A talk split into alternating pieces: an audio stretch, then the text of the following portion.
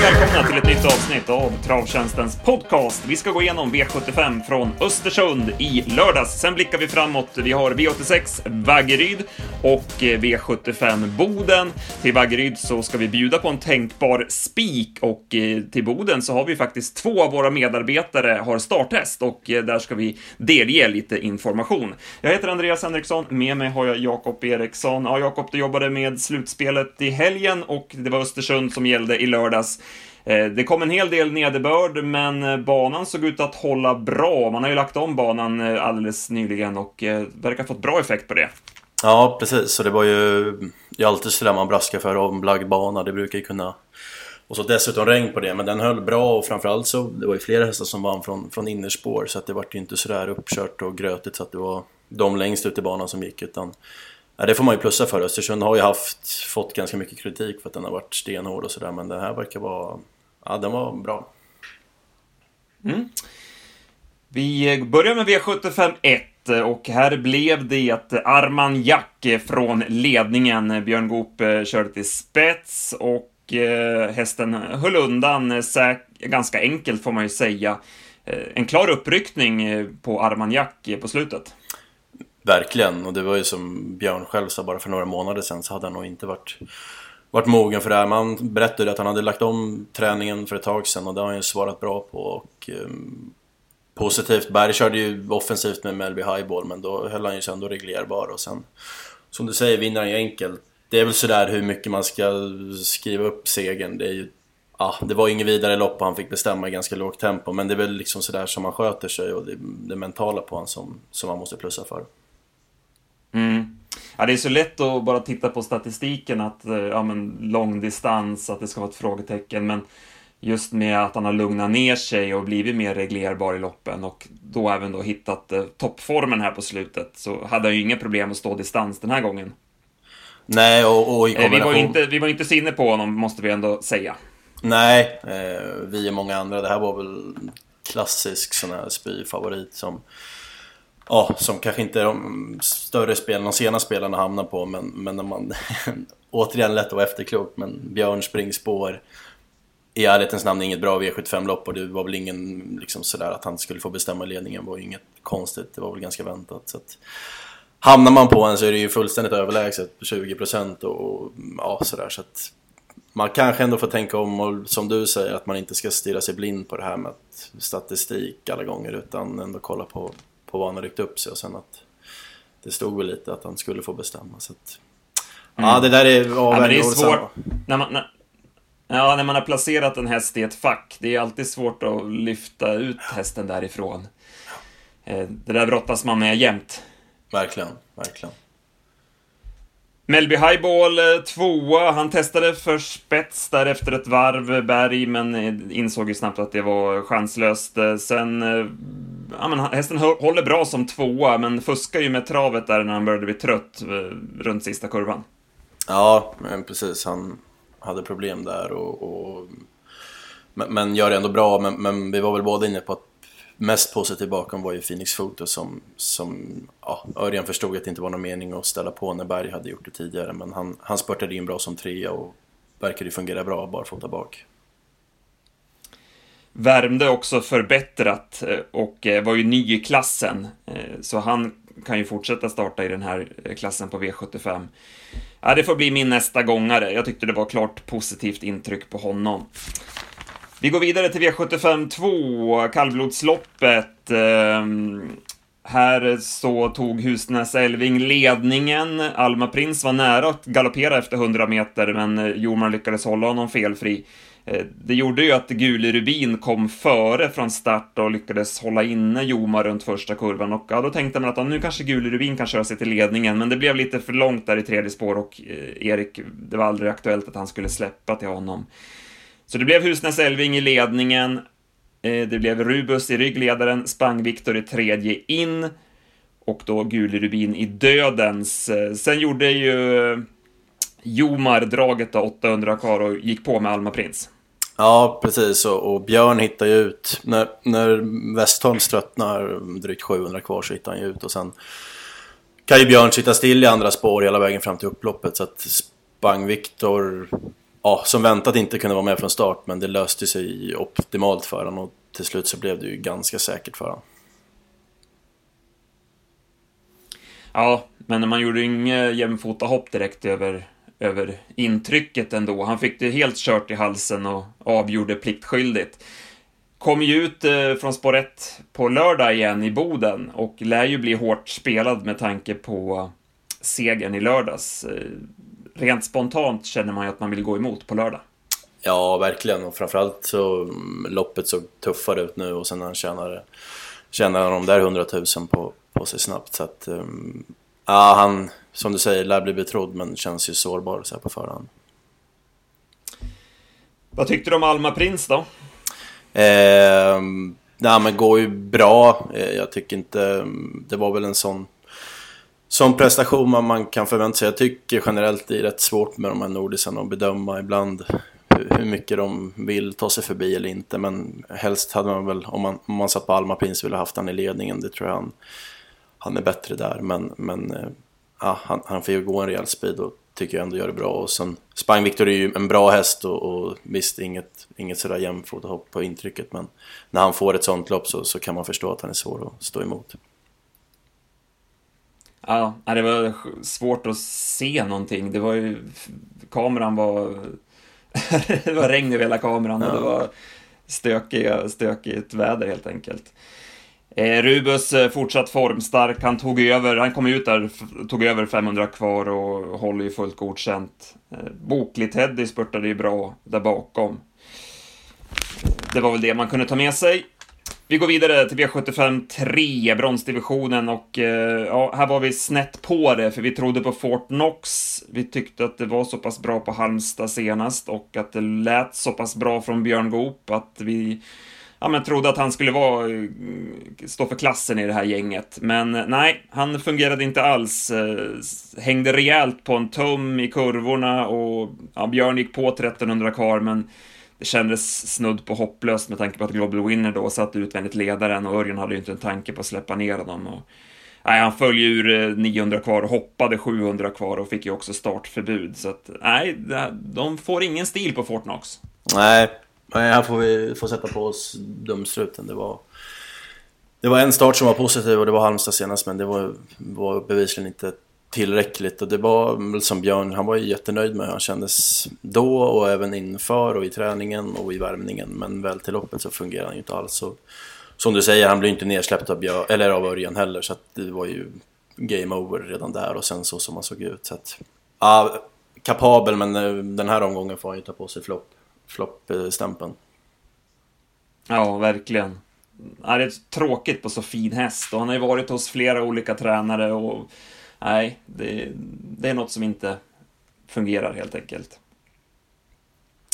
Eh, då blev det Hosianna Boko istället. Hon tog ledningen och hon är eh, ärlig i den positionen. Hon eh, höll undan säkert, blev utmanad av Global Winner, men när den galopperade 200 kvar så lyckades Westholm hålla undan.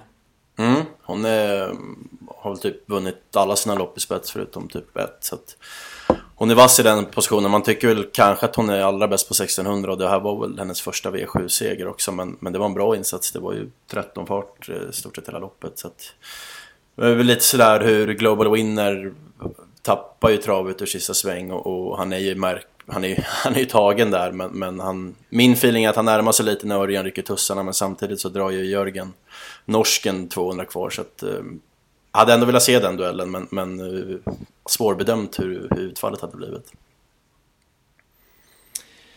Hövings Unbeatable spurtade ju positivt eh, där bakom. Annars var det väl, som i många utav de här loppen, ganska spritt över upploppet. Jopp. Ja, vi går vidare till eh, fjärde avdelningen och diamantstoet och ja, här tycker jag toppen kommer. Dixie Brick, det var en riktig dödens kross alltså. Eh, Award Kronos kom ju smidigt eh, igenom från start och kunde köra sig till ledningen. Men Andreas Lövdahl, han lämnade inget åt slumpen. Han bombade fram med Dixie Brick och la ett högt tempo och eh, ja, hon bara krossade Award Kronos och lyckades hålla undan till seger. Riktigt vass insats och ja, men vi trodde mycket på, på, på Dixie Brick i det här loppet och där hade vi, där hade vi rätt. Eh, eh tog lite revansch då efter Fortnox eh, missbedömningen. Vi, vi gillade ju henne redan i fjol, i höstas där i Breeders Crown. Vi varnade ju lite för henne i Breeders Crown-finalen. Och, eh, men hon har varit riktigt bra även i år. Mm, verkligen. Och positivt nu med den, ja men det var ju... Han hade fog för sin styrning och det gick ju tufft. Och, men sen ändå, det är klart hon blir trött. Det går inte fort till slut, men att hon ändå håller ihop det och inte faller ur och klarar sista sväng. Så att, eh, nej, det var... Någon skött sig i samtliga tre starter i år och så två segrar på slutet. Så att, äh, hon, blir, hon blir verkligen att räkna med även i år.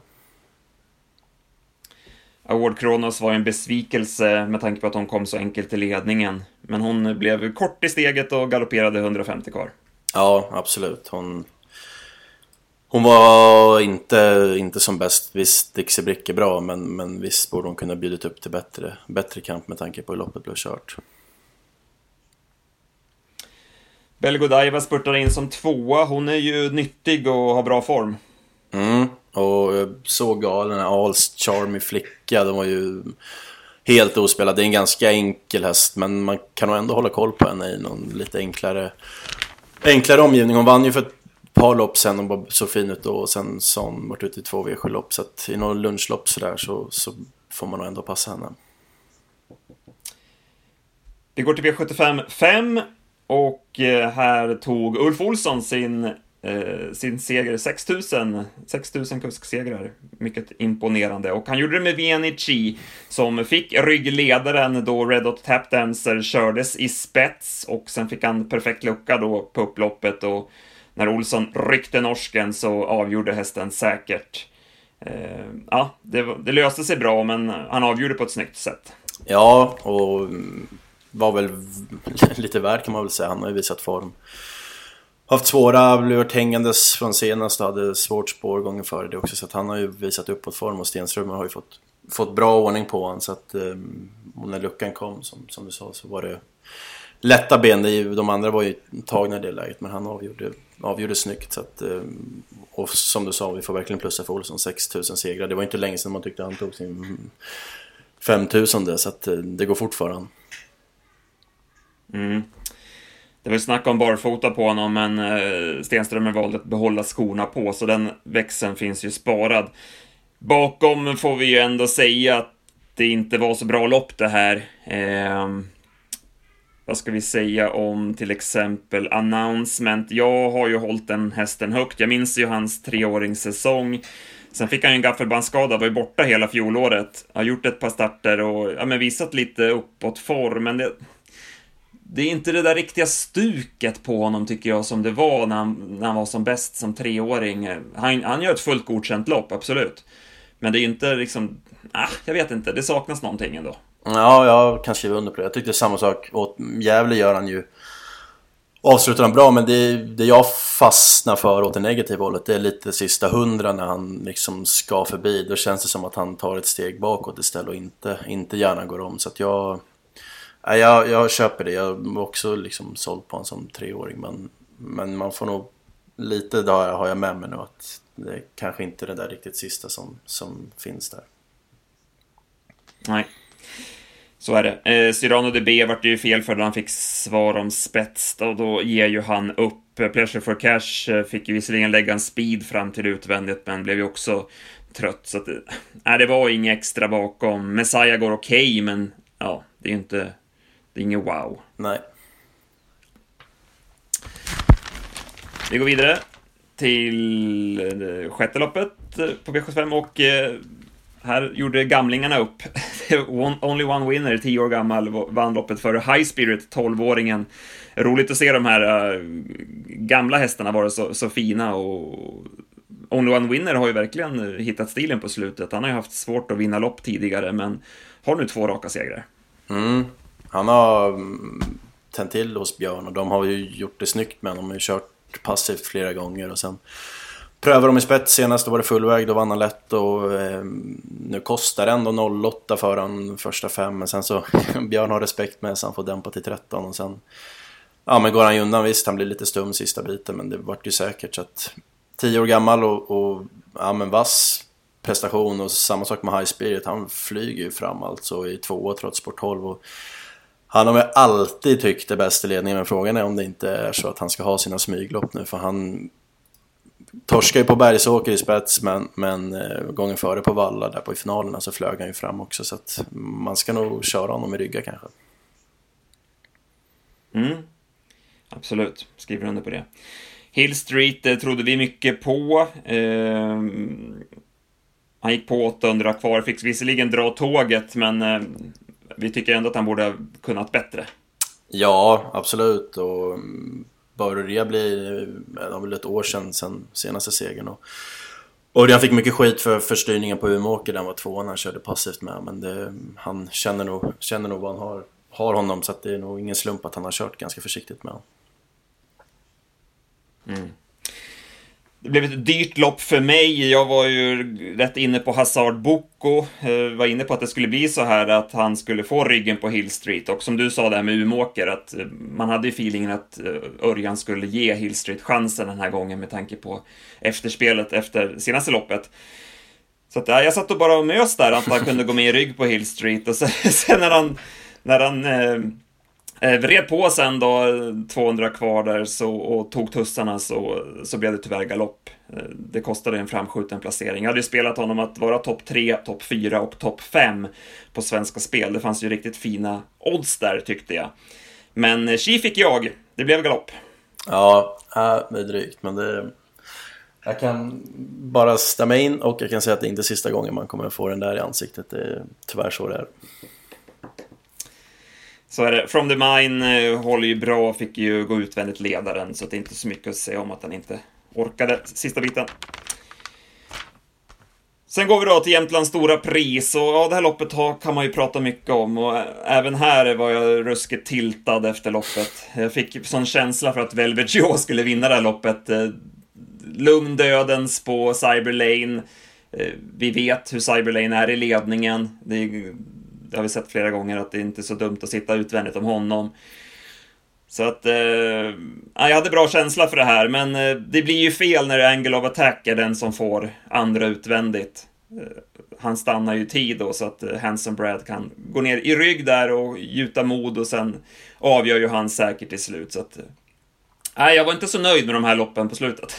Nej, jag köper det. Men det är som du säger, det är små, små marginaler. Nu får ju Velvet en tuff inledning, sen så kör ju Uffe... Eh, ja, men, så en lugn, men just att Angel var i, i rygg, hade han haft en bättre häst i rygg så, så kommer inte Jeppson ner och då, då är det väl troligt att Velvet Gio vinner istället. Så att, eh, små marginaler, men vi, vi, ska inte ta bort något från Hanson Brad. Han topp, toppinsats i årsdebuten på Mantorp och sen går han ut och vinner jämt den stora. Så att, eh, ja, han får, Ulf får återigen en, en kul säsong med honom. Mm. Här blev ju Cyberlane till ledningen. Det var ju snack om barfota runt om där, men eh, Johan valde att behålla skorna på. Ehm, sen blev det som sagt då Angle of Attack, eh, tredje spår till dödens. Sen kom då Velvet Joe och eh, tog över den positionen. Eh, Campo Bahia och Double Exposure backades ju sist. Eh, Örjan tog ju sist invändigt med Double Exposure. Eh, Robert Berg, han valde ju tredje in med Minder Value VF. Han hade nog Boden-loppet i tankarna redan här. Eh, Inetto Algar lyckades hålla ryggledaren. Berry Kronos fick ju då ryggen. Eh, han satt i rygg på Hanson Brad, gjorde han ju. Så, så var positionerna. och Ja, sen skruvade Olsson upp tempot. 900 kvar ungefär, va? Mm. Körde på, höjde tempot lite grann utvändigt om Cyberlane. Eh, fick grepp på den ganska tidigt. Eh, Angle of Attack stannade då 700 kvar, så Hanson Brad gick ju på där 800 kvar. Då kom han ner i andra spår. Erik satt ju kvar med Very Kronos, han hade ju ryggen på Hanson Brad, men eh, satt kvar när Campo Bahia gick. Och då hamnade Very en, en bit bak i det läget. Eh, sen då i sista kurvan så kan ju Hanson Brad då gå ut eh, från eh, andra utvändigt då på ett tredje spår. Eh, Cyberlane tröttnar ju 200 kvar. Hanson Brad kopplar grepp på Velvet Joe och ja, håller undan med en, med en längd och som du säger, han gör ju ett jättebra lopp. Men hade det suttit en bättre häst i andra utvändigt så Hanson Brad hade fått gå tredje sista 700-800. då tror jag ändå att Velvet Joe eh, kan vinna loppet. Ja, det var en bra summering. Vad tar vi med Små oss? marginaler är det. Ja, verkligen. Eh, floppen var ju Campo Bahia såklart. Det...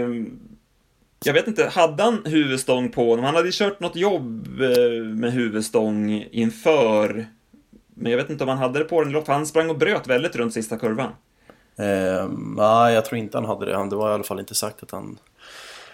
Vad, vad han sa i intervjun så skulle han han- inte ha det. Att... ehm, Nej, kanske var, det var kanske så. För att, Mm. ja, det var väldigt vingligt runt sista kurvan. Och sen, ja, men han var ju inget bra heller. Så det, nej, jag läste En en omlagd träning där som de inte... Bevisligen inte fungerar så att... Eh, ah, han var ju långt, långt ifrån sitt bästa så det var nog en ganska jobbig såklart comeback och åka så långt och sen få det där, ja det var ju som ett steg bakåt så att eh, vi får se, han, han lär nog slipa till han men, men eh, frågetecken såklart. Ja, det hörde man ju på Lugauer i förhandsnacket också. Han brukar ju vara väldigt confident när han Mm. pratar om Campo Bahia, men nu var det, nej men köra snällt och han låg väldigt lågt. Samma Ja. sak, Neto Algar har ju inte, ja, men knepig årsdebut och fick hon ju ett bra lopp men hade ju inget sista biten ändå så att eh, hon är också långt ifrån fjolårets eh, prestationer. Mm. Ja, det var ju snack om Elitloppet li- lite grann för henne och även för Cyber Lane, men här visade ju de att de inte hade haft där att göra. Double exposure går ju bra, hon satt ju hopplöst till, men gick någon 9,5 sista 800. Eh, som sagt, det var ju omöjligt för henne att ta något. Ja, nej men det skriver jag under på. Hon är, hon är stenbra, det har vi sagt många gånger men det är bara att fortsätta hylla henne. Fint att se att Verre Kronos skötte sig också och han, han går ju starkt. Eh, en stark gulddebut av honom. Mm, mycket och mm, skor, de slog ju på skorna så att det var... Det har ju fungerat med och, och det drar ju ner hans kapacitet en aning men det var... Ja verkligen, han hängde på bra hela vägen in så att det var, det var en jättebra insats. Manjovello VF däremot eh, fick ju ett bra lopp i tredje invändigt, men eh, nej, han såg mest tung ut och blev stum till slut. Så frågan är hur vi ska göra med honom på lördag. Ja, och jag tycker han alltid är lurig att räkna på, speciellt här på Sven- I Frankrike vet man att han är bra varje gång. Men... Och det är klart, och han ska väl egentligen, han vill väl tuffa på utan ryggar helst, men... Ah, jag tycker han är alltid, han är alltid svår att räkna på. Mm. Ja, så var det. Så det blev en dubbel till Stenströmer eh, och eh, Olsson då till 6000 segrar. Och Björn Goop visade ju både kusk och stallform. Japp. Vi fick inget med oss, vi var snett ute på, på spikarna och då är det ju kallt. Eh, ja, vi lämnar Östersund eh, och eh, blickar framåt då. Vi har ju V86 Vaggeryd på onsdag. Sommarturnén på V86 fortsätter. Eh, jag kollade lite grann med kollega P.A. Johansson. Han har börjat grotta ner sig lite grann i omgången och eh, han tror sig ha hittat ett tänkbart spikalternativ i V86 6, nummer 2 Zlatan Nick som har läge för ledningen. Det såg väldigt bra ut åt honom. Möter ju en holländsk häst som är bra, men den fick ju spår 11. Så att det ser bra ut för Zlatan Nick. Tänkbar spik-idé. Sen har du en häst som du var lite sugen på som skräll på V75 senast. Nu kommer den ut på V86. Eh, du kan lägga ut texten där. Ja, i, i femte BG Pastor Jonte som, som eh, han tävlade barfota för första gången på Färjestad och ja, men var ju en helt ny häst. Eh, framförallt så gick jag igång på den på svepningen på, på sista långsidan. Det går ju liksom i överljudsfart när han drar fältet. Det var inget monstermotstånd men han är ju alltså under 07 tempo ett tag och det eh, Ja, det var en sån där jag liksom verkligen fastnade för. Eh, förtidsspelaren då till, till bra odds på Gävle och sen kom skorna på vid spelstopp så då var repet framme nästan men, men eh, ah, han gjorde en bra insats. Han gick 12-1, eh, trea i mål och, och eh, det var betydligt bättre än vad jag trodde när, när skorna åker på. Nu är han anmäld barfota så förhoppningsvis så tävlar han så. Och sen spår 4 1600 och såg väl ganska lämpligt ut så att, och så Kevin upp så att får han, får han ett lämpligt lopp så Ja, han kan nog bli svår, att- svår att svara med, med tanke på dem, den farten han visade upp på i Färjestad. Absolut. Eh, de tipsen släpper vi då onsdag klockan 15 på travtjänsten.se. Sen laddar vi för V75 på Boden. Och eh, som jag nämnde i introt så har två av våra medarbetare starthäst. Eh, Steve Delbro har sin Don Viking till start i eh, kallblodsloppet, V75 4 nummer 9. Och vi nämnde ju där att Spang Viktor kanske blir favorit och att det kan vara en favorit i fara med tanke på att han inte kan göra någonting själv och det måste stämma lite. Don Viking har ju inte startat på ett tag. Han eh, slet ont av eh, brodden i vintras och ja, men, tappade fräschören helt enkelt där i våras. Eh, nu är han uppfräschad och han har tränat bra. Sprungit rakt och fint i vagnen, hälsar Steve och han låter väldigt nöjd. Eh, brukar vara optimist, kan vi ju erkänna, kring Don Viking, men eh, bra stallrapporter där i alla fall och eh, ja, jag, jag, har inte läst på loppet så jag kan inte sätta in honom riktigt, men eh, en tänkbar, tänkbart skrällbud kanske. Absolut, bara få ta fram och sen Ove också, Ove och Steve, det är ju en klass för sig. Så att, Magisk ja, ja, så att den får vi jobba in, absolut. Ja, den håller vi, håller vi en tumme för och sen håller vi en tumme även för eh, Dennis Palmqvists eh, Tyson B. Eh, Dennis brukar ju ligga lite lågt i förhandsnacket, men nu, eh, vi har ju en sms-grupp på Travtjänsten och han skickade sms i, igår kväll när, när listorna var klara att eh, det kanske kunde vara dags för honom nu. Han brukar gå bra på 1600 meter och han var inte så nedslagen för, för läget med tanke på att det är snabba startryggar. Nu möter han ju en riktigt bra häst i Ribaud som har sett smällfin ut de två senaste starterna. Så den kanske blir svår att slå, men eh, han kan säkert vara långt framme, Tyson B, just med tanke på att Dennis ligger så ja, ovanligt högt i snacket. Mm, verkligen. Det blir spännande och det kanske kan bli lite fart på det där loppet också med Deep Pockets och Liam Dan och sådär innanför. Så att, äh, den får vi också hålla en tumme för. Det är lite häftigt faktiskt att ha två, två kollegor och sen två starthästar ute på V7. Så att, Eh, mm. En extra tumme för dem. Så där kan vi säkert få lite sista nytt-rapporter eh, då till, till slutspelet på, på lördag. Eh, äh, men det var lite spännande lopp, eh, får man säga. Däremot Norrbottens stora pris, det blir ju såklart ett lite, lite baksmälla med, efter Elitloppet och med tanke på hur bra hästar som det var i Östersunds lopp i lördags så blir det såklart lite sämre nu. Men det ska bli kul att se Million Dollar Rhyme. Eh, han är ju anmäld barfota runt om som han gick i Elitloppsfinalen och det var en kraftig förbättring i finalen kontra försöket. Han satt ju fast med eh, krafter kvar i finalen och eh, blir favorit i det här loppet. Fick sport 10. Vad säger du om Norrbottens stora? Eh, som du sa, det är sämre, sämre klass, men vi Spelmässigt kanske roligare, vi, om man får säga så, vi slipper Propulsion, han vinner ju det här år efter år. Så att, eh, så sätt så såg det kanske lite mer spännande ut. Och sen finns det ju ändå, Make the Mark har inte varit eh, bra på slutet. Håller med dig, Milan, Donna Rhyme såg ju bra ut alltså barfota, men nu vart det ändå sport 10 och där kan han ändå försvinna ifrån. Och sen Antonio Tabak var ju stenbra i sin, han sprang 9,5 i sin senaste start på Hagmyren. Så att, um, nej, Säger du någonting nu så såklart Million Dollar Rhyme, absolut. Men det går ändå att spekulera i annat med tanke på att det finns, finns ändå vissa frågetecken. Mm.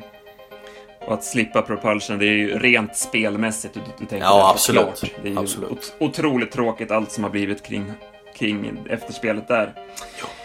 Men det behöver vi inte gå in på nu, vi börjar bli långa. Eh, vi, ska, vi ska koppla ner samtalet och ge oss för den här veckan, men eh, Ja, vi, eh, vi, vi kämpar på helt enkelt, så, eh, så hörs vi igen på måndag. Tack för idag, Jakob. Tack, tack.